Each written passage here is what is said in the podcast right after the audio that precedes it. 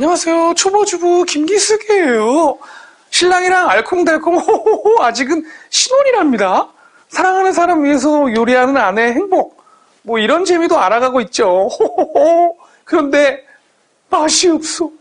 내가 먹어봐도 맛이 너무 없어. 신랑 앞에 내놓지도 못하고 쓰레기통으로 바로. 그렇다고 이게 또 끝이 아니에요. 음식물 쓰레기는 어쩌냐고요? 아이고 머리. 버릴 때 되면 집안에서 냄새나죠. 들고 나가서 버리려면 국물 뚝뚝 떨어져서 냄새나죠. 버릴 때 손에 묻으면 불결하죠. 냄새나죠. 고수님들 지혜를 빌려주세요. 근데 제가 얼마 전에 깜짝 놀랄 만한 기사를 하나 봤습니다. 어떤 기사요? 우리가 버리는 쓰레기 양이 얼마나 되는지 제가 한번 퀴즈를 드려볼까요? 아, 오늘 퀴즈가 많이 나오는데. 네, 음식물 쓰레기 양은 얼마나 될까요? 우리가 음식물 버리는. 쓰레기. 저는 사실 음식을 좀 체중 조절을 신경을 쓰기도 하고. 그래요? 밥 되게 잘 먹던데? 아이, 이런 방송이니까. 방송용으로. 이렇게 하고 또 제가 조금씩 되게 자주 먹어요. 그러다 보니까 음식물 쓰레기가 좀 많이 남기게 되거든요. 근데 제가 남기는 양을 생각을 해보면 한 끼 이렇게 하면은 뭐 하루에 밥 한 공기 양 정도가 모이고 모르겠어요. 그 모이는 게 세계 식량 생산량의 3분의 1 정도가 음식물 쓰레기 버리는 거예요. 그러니까 세 끼 중에 한 끼 그냥 버리는 거예요, 다. 너무 아까운데요? 그러니까요. 깜짝 놀랐어요. 생산량의 3이라고 치면은 버려지는 게 3분의 1. 어떡해요. 큰일 났어요. 우리가 큰일 났어요. 큰일 났습니다. 지금 난리가 났어요. 예. 근데 뭐 범지구조용은 그렇게 3분의 1 된다. 우리나라는 한번 조사를 해보니까 음식물 한 7분의 1 정도가 버려지고 있는 거로 이렇게 나타났습니다. 그래 역시 우리나라가 좀 낫네요. 그래도 적은 양은 아닌 것 같아요. 7분의 1이면 우리가 지금 먹을 만큼만 딱 만들어서 먹고 경제적 손실도 참 많을 것 같아요. 이렇게 경제 손실도 많습니다. 우리가 최근에 조사를 해보니까 경제 손실은 20조 원 이상이 이렇게 20조. 나타나고 있는데 근데 이제 경제 손실도 더 추가되는 것이 이제 음식물에서 버려지는 것에 발생되는 20조 원 이상도 있지만은 또 발생되면 이 음식물 쓰레기를 처리를 해야 됩니다. 이런 것들도 이제 1년에 한 8천억 이상 이렇게 소요되기 때문에 상당히 경제적 측면에서 굉장한 손실이다. 이렇게 이야기할 수 있습니다. 그래서 나온 게 그거 아닌가요? 음식물 쓰레기 종량제, 음식물 종량제 봉투 이런 거 나온 거. 그렇습니다. 우리가 이제 일반 쓰레기도 이제 종량제를 하면서 분리수거가 잘 되고 또 상당히 아까 말씀드렸듯이 재활용률이 높아졌듯이 음식물에 있어서도 이제 배출되는 배출량에 따라서 비용을 부담하는 이런 종량제를 실시하고 있는 이런 시스템입니다. 저도 이제 앞으로 예비 주부가 될 거니까 음식물 쓰레기에 대해서 좀 많이 공부를 해야 될 것 같은데 주부님들 보시면은 그냥 안 남기려고 다 먹어버릴까 그러다 이렇게 탈이 되기도 하고 이렇게 고민이 많으실 것 같은데요. 음식물 쓰레기 뭐 적당량을 하시고 이렇게 쓰레기도 줄이고 이렇게 하시다 보면은 음식 재료도 비용도 줄고 처리 비용도 줄고 그러니까 일석이조가 될 것 같아요. 이렇게 가정에서 음식물 쓰레기를 15%씩만 줄여도 1년이면은 12만 원씩을 줄일 수가 있대요. 근데 그런 것 좀 고민이 있어요. 이게 음식물 쓰레기인지 아닌지 애매한 것들이 있습니다. 예를 들어서 뭐 팥뿌리 이런 거 있어요. 팥뿌리? 흥분은 팥뿌리 이런 거 어디로 버려야 되나 굉장히 고민할 때가 많습니다. 팥뿌리가 음식물 쓰레기인가요?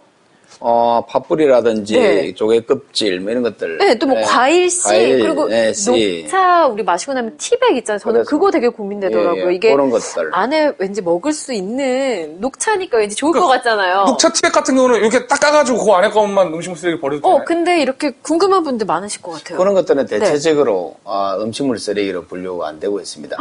안 돼요. 그렇습니다. 이게 보면은 그런 건 일반 쓰레기로 이제 버려주시고 이 기준이 모호할 경우가 있습니다. 모호하면은 이걸 혹시 쓰레기로 가서 쓰레기 음식물 쓰레기는 대개 이제 퇴비나 가축 사료로 씁니다. 퇴비로 쓸 때는 그 문제였지만 가축 사료로 쓸 경우에 과연 이것이 재활용되어서 가축이 먹었을 때 문제가 있겠느냐 없겠느냐 판단이 헷갈리시면 그렇게 판단하시면 되고요. 실제적으로는 이제 이게 각 시군구별로 쓰레기, 음식 쓰레기를, 퇴비를 가져간다든지 사료를 가져가는 목적이 다 다릅니다. 그럼 그 시설에 따라서 분류할 수 있는 기준도 조금 차이가 날 수 있습니다. 그렇기 때문에 사실은 각 시군구 홈페이지를 확인하시는 것이 필요하다. 왜냐면 그 차이가 있기 때문에 그렇습니다. 제가 궁금한 게 이 음식물 쓰레기는 뭐 가축의 사료 아니면 퇴비 같은 걸로만 사용이 되는 건가요? 예, 이전에는 이제 그렇게 많이 했었고요. 네. 최근에는 새로 바이오 에너지를 해서 네. 우리 유기물들이 부패하게 되면 가스가 발생됩니다. 네. 네. 그것을 해소해서 바이오 에너지로 사용하는 이런 기술들이 많이 되고 있고, 최근에 현장에서 그러한 시설들 적용해가지고 바이오 에너지 생산하는 시설들이 많이 확대되고 있습니다. 예를 든다면은 대구에서 이제 그렇게 해서 음식물 쓰레기를 활용해서 바이오 가스를 만들고, 이 바이오 가스를 버스 연료로 활용하는 경우가 있습니다. 여기 보면 1일 240톤 가량의 음식물 쓰레기를 처리해서 발생된 바이오 가스가 약 14,000 세제곱미터가 발생되는데, 네. 일괄 하루 약 100대의 버스를 운영하는 100대나 네, 이런 또 재활용 방법도 있습니다. 그렇구나. 쓰레기가 에너지로 쓰이고, 뭐 옷도 옷으로도 변신하고 사료로도 변신하고, 정말 쓰레기가 아니고 자원이라는 말이 맞을 것 같은데, 이 음식물 쓰레기 종량제를 시행하고 난 뒤에는 좀 성과가 어떻게 있었나요? 예, 이제 뭐 음식물 쓰레기가 지자체별로 좀 방식은 다릅니다만은 네. 가장 선호도가 높은 것이 전자 계량기에서, 왜 집에 보면 음식물 분리수거 해보셨습니까? 네네네. 올리면은 바로 이게 전자식으로 몇 킬로 나오지 않습니까? 네네. 그런 종량제 방식으로 하니까 시행 전에 비해서 24% 정도가 줄었습니다. 특히 이제 주부님들이 음식물 쓰레기 분리수거 때문에 굉장히 불편해하시는 건 사실입니다만은, 조그만 그런 그 협조로 인해서 앞서 말씀드린 커다란 경제적 효과를 거둘 수 있고, 네. 또 환경 보전에 기여할 수 있다는 측면에서 앞으로 계속적인 관심과 이 협조를 부탁드립니다.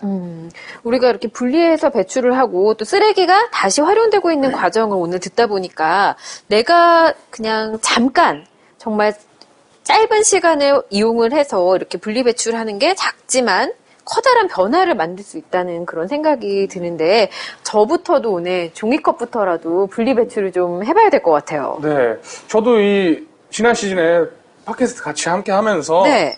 이런 것도 굉장히 많이 깨달았거든요. 조금만 뭐 불편을 감수하면 맞아요. 예, 자원순환도 되고 경제적으로도 굉장히 효과가 있다, 이런 거 많이 느껴가지고 사실 제가 이 말씀 안 드리려고 했는데 차관님 계시니까 제가 말씀드릴게요. 환경부에서 하는 에너지 절약 캠페인 응모하는 게 있었어요. 네. 거기도 제가 참가를 하고 했습니다.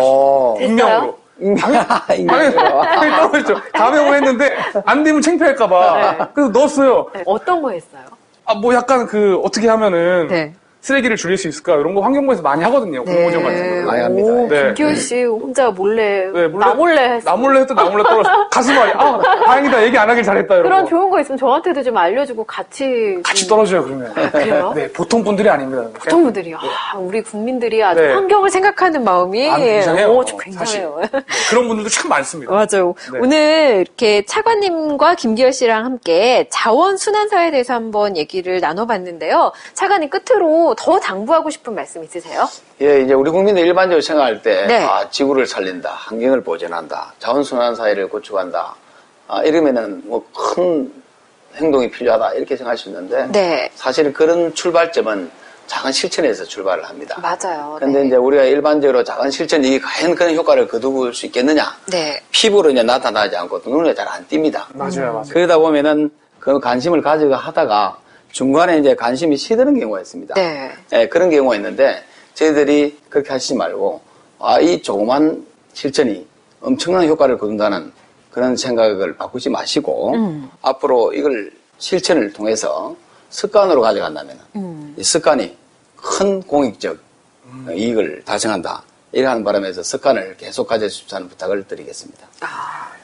요새 정말 환경 보호다, 뭐 지구 보호다, 이런 얘기를 하다 보면은 사람들이 솔직히 저만 해도 굉장히 어렵게 생각을 했었어요. 환경 보호를 내가 한다 해도 얼마나 할 수 있을까 이랬는데, 과자 봉지, 뭐 우유 팩, 종이컵, 이런 거 정말 작은 거 하나 분리 배출하는 것만으로도 쓰레기가 자원이 되는 사회라는 것. 네, 정말 쉬운 거잖아요. 네네. 쓰레기 뭐 버릴 때 살짝 물에 헹궈 갖고 버리고, 우유팩도 잠깐 뭐 남은 거 좀 버리고, 물에 씻어서 버리고, 말리고, 이런 거 모두가 실천할 수 있을 것 같거든요. 이렇게 작은 습관들 다 같이 여러분 자원 캑이라고 생각을 하고 약속을 하면서 오늘은 두 분과 여기서 인사드리도록 할게요. 감사합니다. 네, 고맙습니다. 감사합니다.